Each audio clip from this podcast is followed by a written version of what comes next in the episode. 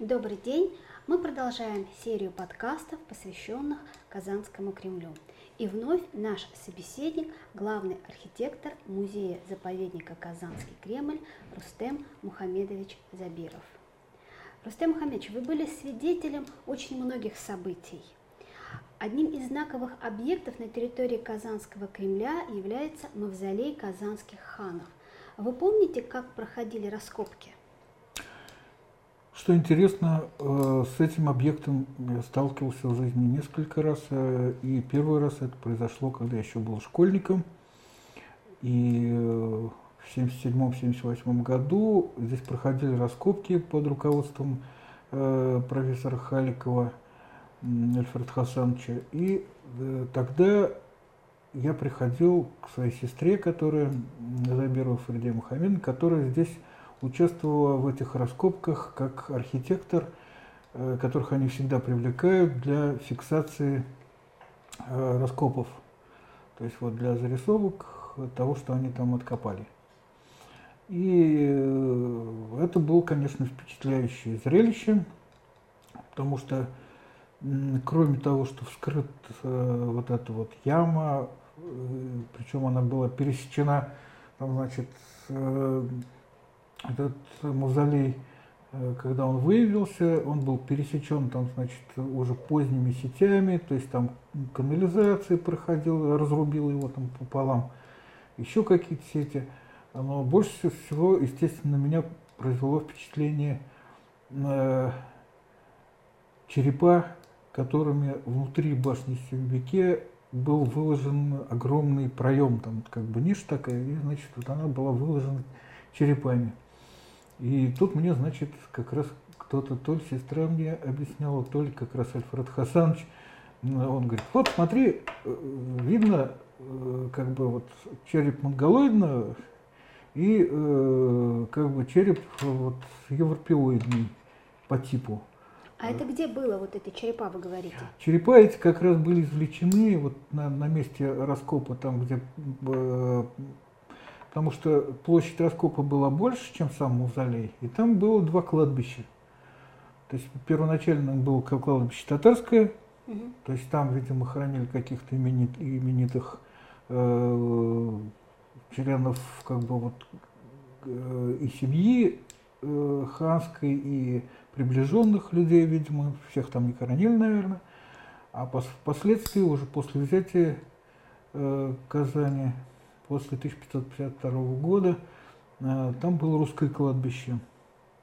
И вот э, они так наслоились там. Вот. И э, тогда вот как раз и были извлечены э, в 1977-1978 году извлечены останки и ханов тоже, которые были внутри э, этого мавзолея найденного. Но вскрыт был он не полностью, Тогда э, археологам воли сильно не давали. Вот какой отвели ему участок, они вскрыли часть этого э, сооружения, вот извлекли вот э, эти костяки э, двух ханов, как выяснилось потом, и двух членов их семей. Э, их долго изучали э, и как бы вот на антропологическую экспертизу отправляли в Москву. И там, значит, по методу Герасимова по черепам были сделаны реконструкции их портретов двух ханов. Они сейчас находятся у нас в музее э, государственности, истории государственности э, Татарстана у нас в Кремле. Э, и вот долгое время они находились в Академии наук, в ящиках лежали вот тут вот у нас тоже в Кремле, вот э, в церкви, бывшей церкви Николы Ратного, где у нас сейчас археологи работают над обработкой коллекций археологических. Вот. А давайте вернемся вот к вопросу. Вы говорите, было много черепов. Их просто все извлекли? Да, ну их... А много э, это сколько примерно? Ну, там, э, я не знаю, ну, десятка четыре-пять, наверное. То есть их прям вот много было. Прям вот такая кладка была из этих черепов. А вот в 2000 году, то есть когда были раскопки в 1977 году, вы познакомились с Альфред Хасановичем Халиковым. А в 2000 году там уже кто копал?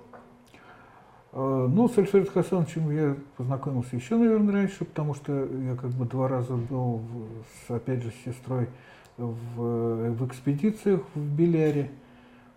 Там мы копали. А в качестве кого вы были? Вы же на архитектора учились. Нет, я еще школьником был вообще. И в качестве просто землекопа. А. Да. То есть мы там как бы вот сами копались в этом. И вот это на самом деле самое интересное, когда ты там наталкиваешься на кусочки стекла, которые там вообще вот ну, миллиметровой толщины, вообще начинаешь себе представлять, какой это был сосуд и с, на, ну, с наплавленным цветным стеклом. Ну, вообще много там, конечно, всего было интересного. И э,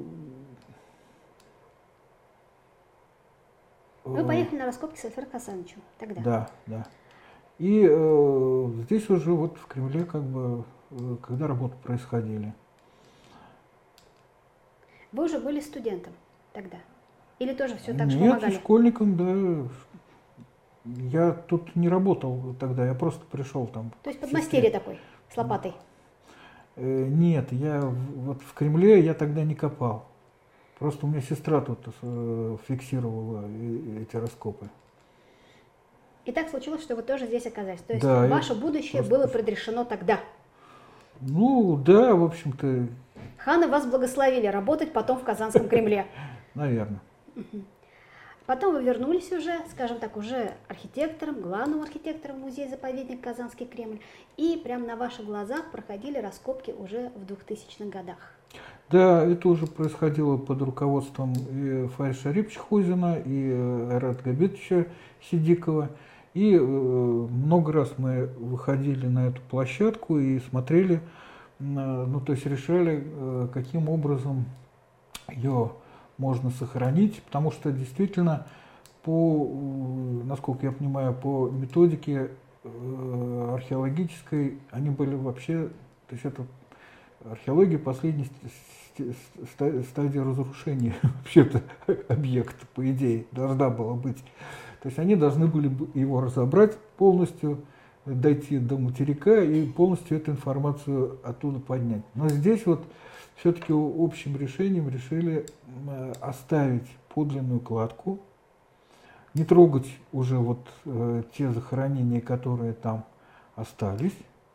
То есть они там сохранены, и э, как бы вот организовать его э, показ, консервацию на месте, то есть инситу, как это называется во всем мире, такой вот археологический памятник создать. И вот э, я вот быстренько там сделал проект этот, этого такого саркофага. То есть вот этот стеклянный купол – это ваш проект? Да. А что там написано? Э, там суры из Корана, такие характерные для захоронений. Э, там вот он, он не умер, он живой, там, значит, вот, сейчас э, я уже не могу сказать дословно. Ну, вот они приведены на этом колпаке, который завершает эту пологую пирамиду. И оттуда, через этот колпак, вообще-то, на самом деле, у него практическое назначение э, это для вывода горячего воздуха оттуда. Mm. Да. Но на самом деле э, эта задача оказалась а слож... почему горячего воздуха? Сложнее, ну потому что через стекло там нагревается, э, вот в летний период, во всяком случае, э, все то, что там внизу, и горячий воздух, он там скапливается. И при смене температур там значит, возникает конденсат, и там течет это все. Поэтому нужно воздухообмен было э, организовать. Поэтому э, задача эта более сложная, чем просто вот вывести оттуда воздух. На самом деле пришлось рядом сделать э, камеру, там, значит, э, вент-камеру, где стоят вентиляторы и гонят через небольшой канал Э, подземный в, эту, э, в этот саркофаг воздух, и он выходит через э, верх, и даже нам показалось потом этого мало, мы сделали еще один канал для отвода воздуха, который там за стеной уже вот примыкает уже к башне веке, оттуда тоже воздух выходит. Вот. А, ну и одновременно, в общем-то, с, э, с этой венткамеры я уже тогда начал проектировать э, склеп для перезахоронения останков казанских ханов, потому что уже тогда э, пошли письма, там, значит, когда ну, люди узнали, что вот там было, раскопали мавзолей казанских ханов, э, граждане начали тревожиться о том, что вот они извлечены, и их останки, значит, вот где-то там в ящиках хранятся. И поэтому требовали достойного перезахоронения этих останков. И вот э, нужно было срочно такое решение. Я как бы запроектировал этот склеп э, рядом с этой венткамерой. Э, и начался долгий процесс э, долгий процесс проектирования его оформления этого мавзолея нового. Про, процесс про, проектирования этого мавзолея проходил очень э, сложно, э, и он шел в результате в течение больше, чем 10 лет я его проектировал. Было большое количество вариантов. Э, начал я, конечно, с, с того, что над местом захоронения, но на самом деле, э, э, как по традиции таких мавзолеев, вот, по аналогии, естественно, с мавзолеями, которые сохранились в Болгарах, Э, это главный такой основной аналог. Э, это такое двухчастное сооружение, в котором в основном захоронение само в подземном уровне делается, потому что как бы, по, по мусульманскому обычаю должно быть от под землей, в землю положено, а, и над землей воздвигается какое-то памятное, значит, вот здание э, мавзолея. То есть по этому же принципу построены э, и среднеазиатские мавзолеи, вот там Шахизинда, там город мертвых, да, он весь состоит из этих мавзолеев. И даже такие вот памятники мирового значения, э, как ну, в Индии-то этот... Тадж-Махал.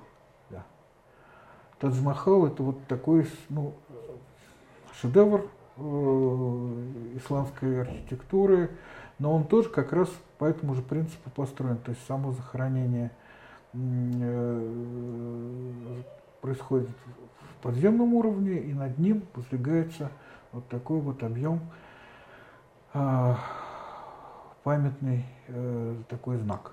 То есть первоначально вы планировали разместить это в той части, где сейчас у нас модифицированная часть, модификация? Нет. Сразу было решено э, не трогать эту вот подлинную часть. Раскопки 77 года. Да. Э, и сделать это рядом. Ну и вообще, э, надо как бы вернуться, наверное, вот к подлинной части. Она тоже состоит из двух, ну то есть там э, двумя способами сделана модификация, да, это вот та часть, которая была раскопана в 1977-1978 году, она ну, там практически выбрана полностью. Там, как вот я говорил, по методике археологической надо его полностью выбрать и как бы всю информацию оттуда снять. Вот он так был сделан. А вторая часть, которую в 2000 году э, скрывали, э, там э, осталась подлинная кладка и подлинные захоронения остались в земле. И поэтому, в общем-то, там как бы двумя подходами консервация это решена. То есть э, раскоп 77-78 года, он над землей показан кладкой, которая показывает Место параметры, параметры этого сооружения, да, чтобы можно было его видеть. Потому что это такой вытянутый прямоугольник, э, и там перегородки внутренние есть, и места захоронений показаны. Но это уже над землей выложено камнем. А подлинные, естественно, на уровнем ниже, потому что вот культурный слой нарос, и можно видеть, насколько вырос этот культурный слой 16 века. И он так заглублен в бетонной коробке и сверху покрыт стеклянным колпаком, вот, через который можно увидеть э, подлинную кладку Э, не только там подлинная кладка стен, но даже там можно увидеть подлинные полы выложенные каменные, да, по которым ходили ханы там и люди вообще 16 века. Еще, наверное, не всех туда пускали. Э, и выложены поверх уже полов, над местом захоронения, выложены так называемые мастабы. То есть это надгробие, э, и эти надгробия выложены из камня, и сверху на них были с орнаментами гипсовые плиты. Вот. И кусочки этих гипсовых плит вот в 1977-1978 году были найдены там э, и зафиксированы как раз вот моей сестрой, зарисованы. Вот. И э, уже возвращаясь к новому проекту, 10 лет э, он проектировался, то есть начинал я э, с того, что над этим местом захоронения у меня там было здание такое, как бы вот мавзолей полноценный, каменный. Потом, значит, мне говорили, надо его уменьшить. Что а кто говорил вам, Рустам Ну, потому что несколько научно-методических советов проходило. Сначала у нас, да, прежде чем выносить его в Высшая инстанция. Да, высшая инстанция, то есть это Министерство культуры Российской Федерации. У нас несколько советов проходило здесь. И все время рекомендовали его уменьшить, чтобы он там э, сильно не выделялся, тем более, что он с таким э, э, рядом находится с главной как бы святыней вообще и Кремля, и Казани, и там, я не знаю, республики. Тогда еще это была башня Сембике чтобы он там, значит, сильно не выделялся.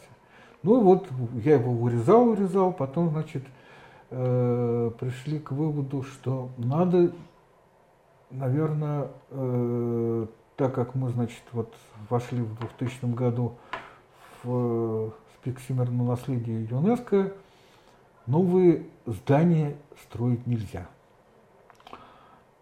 То есть это вот возникает новое здание, которое надо тогда согласовывать с ЮНЕСКО. И еще как бы они не приветствуют такие новые строительства на территории ансамбля Казанского Кремля, ну вообще э, памятников всемирного наследия. Э, а возможно только временное сооружение или какие-то, значит, э, малые формы. Малые архитектурные формы, ну или какие-то памятные знаки, ну и, значит, я тогда пошел путем памятного знака. И вот он, э, и объект у меня уже теперь назывался не мавзолей казанских ханов, а памятный знак на месте пересохранения останков казанских ханов.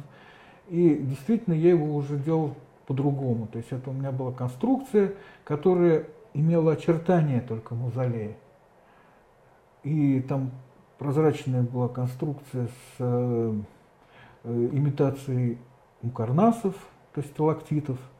И там, значит, кольцо такое сверху шло с, э, там, значит, с высказыванием с из Корана. А у вас сохранились эскизы вот ваших проектов? Ну, конечно. И я их даже вот на лекциях, э, которые читаю э, нашим экскурсоводам, я иногда показываю эти нереализованные проекты. Кстати, надо сказать, что выходит книга, э, которая, значит, Институтом археологии, э, новая книга. Была в свое время написана Фаис Шариповичем Хузиным книга «Мазолей казанских ханов», это такая небольшая брошюрка. А сейчас они уже хорошую э, иллюстрированную книгу, и там тоже вот есть эти иллюстрации с нереализованной частью. Ну и что еще надо сказать? И вот этот проект, он, значит, прошел сначала у нас, научно-методический совет. Э, наконец-то он там, значит, э, понравился и удовлетворил э, наших экспертов. И я его повез на научно-методический совет в Москву. Я, конечно, боялся страшно, потому что, опять же, вот на территории объекта культурного, всемирного культурного наследия возникает какое-то, значит, сооружение. Ну, ну и как бы экспертный совет, который тогда был, он состоял из таких вообще метров вообще э, в деле реставрации, консервации, э, и э, было очень страшно. Ну, когда я, значит, доложил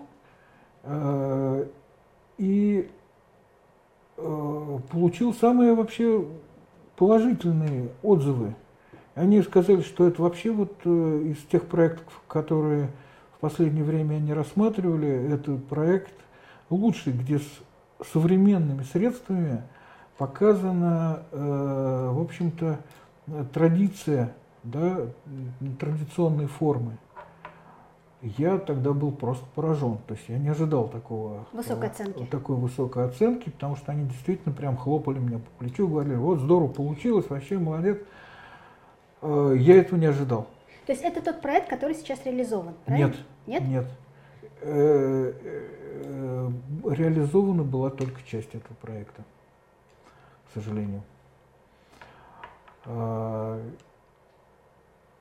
там в этом проекте было все, в общем-то, заложено. То есть это вот и оформление, в принципе, более-менее было уже решено тогда входного портала, вот этот вот пиштак такой входной, да, на, и... Как назвали вы его, входной портал? Пиштак, это называется в, э, восточной архитектуре. Э, и э, колодец этот, да, над местом захоронения, куда можно заглянуть сверху и увидеть эти масштабы над захоронением казанских ханов. То есть это вот уже там было заложено, но вот э, не реализовалась только его надземная часть э, уже как э, такой памятный знак. А почему?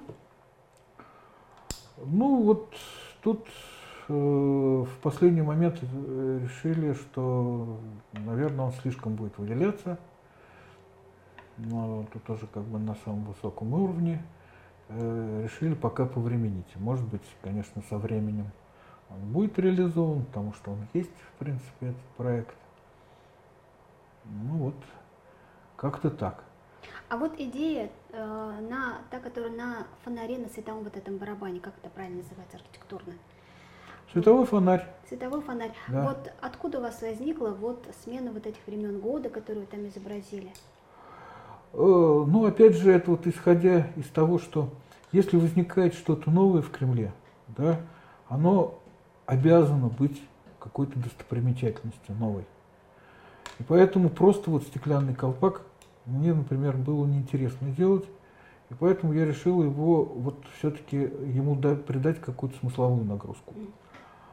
Кроме того, что значит вот там э, пиштак этот входной был украшен ручной резьбой, там, значит, мозаика из разных пород, э, кам, э, в смысле мрамора, да, цветная, э, такая вся ручная работа. Потом очень интересные там над входом э, из медной, медной выколоткой выполнены сложные такие. Вот тут мне моя супруга помогла, она вот делала трехмерку этого Э, этих мукарнасов, ну, сталактитов там, да, это вот европейское название сталактиты, восточное название мукарнаса э, над входом.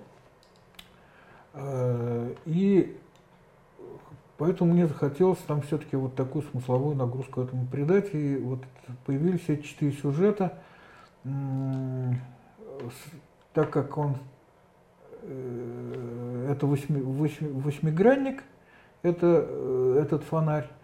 Э, и, значит, он сориентирован практически по странам света. Э, и, значит, четыре вот композиции, четыре, получается, просто прозрачное стекло, через которое можно туда заглянуть, и четыре вот с, с такими витражами цветными, сделанными в, в технике фьюзинга, то есть это наплавленное стекло. А кто делал?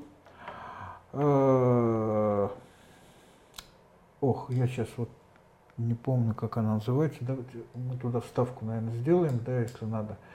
Э, ну, казанские мастера были. Казанские мастера, да, и причем, что самое интересное, э, дочка у меня была в то время в академке, в академическом отпуске в институте, и она как раз устроилась работу в эту мастерскую фьюзинга. И как раз в это время они выполняли вот этот заказ на, на вот эти цветные композиции. И она сама своими ручками как раз собирала там. То есть вся ваша семья приложила работала... к этому, да. Ну и, в общем, там как бы э, символика там такая, что это э, по восточным э, легендам принято считать, что душа человека там, после смерти отлетает соколом. Красиво же. Вот. И поэтому там э, два сюжета связанных. Э, это значит вот дерево жизни, растущее из сосуда с бессмертием. А, это тоже такой вообще сюжет, который я и на дверях мечети Кул-Шериф э, применил. Это такое вот Э, пожелание этому объекту долголетия, практически вечной жизни. А, и вот на этом дереве жизни как раз происходит встреча двух соколов, которые, значит, э, у них там возникают чувства, они там создают семью, появляется, то есть э, весна, там на этом дереве жизни появляются ростки Э, листьев, э, бутоны цветов, и, значит, вот э, происходит встреча этих двух соколов. Они там свивают гнездо. Следующий сюжет, весна сориентирован на восток, следующий сюжет сориентирован на юг, это лето. Там, значит, на этом дереве распускаются цветы, Э, из э, кладки, которая там значит, была сделана в гнезде, пробиваются птенцы. И как бы это вот такой вот э, расцвет жизни. Осень, на дереве созревают плоды в виде таких гранатов. Ну, вообще гранат, он такой очень символ восточный, сильный, такой вообще богатство какое-то там, такой красные такие, яркие, как капали крови, э, плоды там. Э, и, значит, э, из гнезда уже там подросшие птенцы разлетаются, но семья остается. И э, эти гранаты, ядрышки попадают в землю. Ну, следующий сюжет это зима, который сориентирован на, на, э, на север. Там, значит, природа спит, то есть там как бы покрыто снегом, и, значит, вот эти ядрышки, они там в земле сохраняются. И, возвращаясь к весне, то есть к востоку, э, из этих ядрышек из земли появляются ростки, новая жизнь. И, значит, опять они свивают гнездо, эти соколы, и, в общем, жизнь так вот движется по циклу, практически непрерывно, я надеюсь. Вот как бы так, такой смысл заложен э, цикличности жизни и в то же время вот э, который так, такой смысловой нагрузкой наполнил этот объект. Ну и кроме того, еще там и внутри э, мавзолея тоже там сделаны в углах вот эти мукарнасы. Э, мастабы украшены ручной резьбой, а есть, резьбу тоже в Казани выполняли? Конечно, наши мастера, которые участвовали в свое время и в, в э, мечети Кул-Шериф, э, там вот такая вот ручная резьба. И что интересно, на плитах, которые там лежат сверху, э, на, на этих масштабах, я все-таки применил тот орнамент, который в свое время моя сестра зарисовывала, там этих из гипсовых этих осколков, которые лежали на масштабах подлинных. То есть 77 -го года зарисовки да. вы использовали? Да, причем она там делала реконструкцию, то есть это был вообще такой вот углышек этого, э, такой треугольный углышек от этого от этой плиты, и она, значит, его там геометрическим способом восстанавливала его.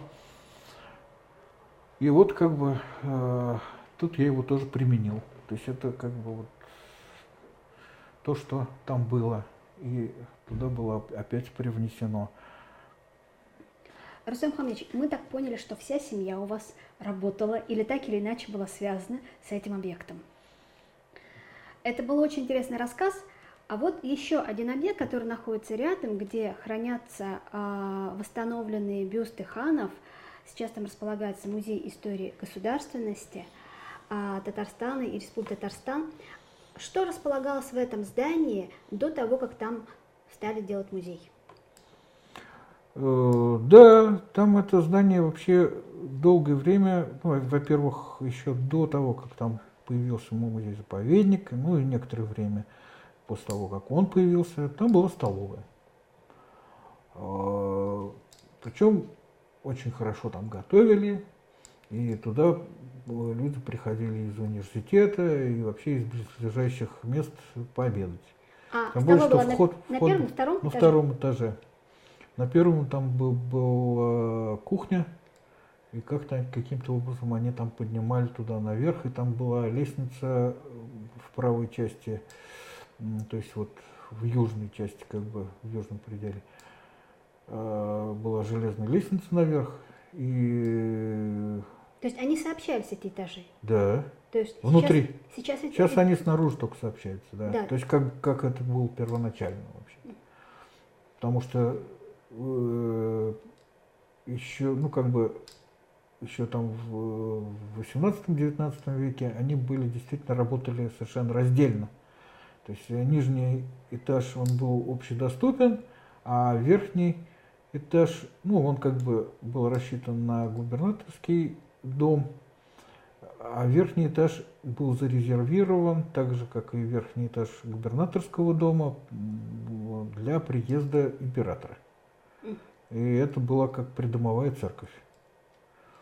Но так как он использовался очень редко, то он, значит, стоял вообще полуразрушенный, часто горел там как-то. И вообще вот практически на всех гравюрах он такой полуразрушенный стоит. Ну, в общем, не везло ему как-то, да. Этому зданию? Да. А как, как возникла идея создать там музей? Вы помните? Ну, там э, вместе с губернаторским домом, ну, то есть под резиденцию президента, когда началась реставрация, естественно, и э, вывели оттуда столовую, ну, потому что это уже как-то кощунственно было вот в церкви столовую э, держать. И, значит, вот э, турецкая фирма Илькумут тогда э, проводила эту реставрацию, хотя архитекторы, реставраторы были наши, из нашей республиканской э, реставрационной мастерской.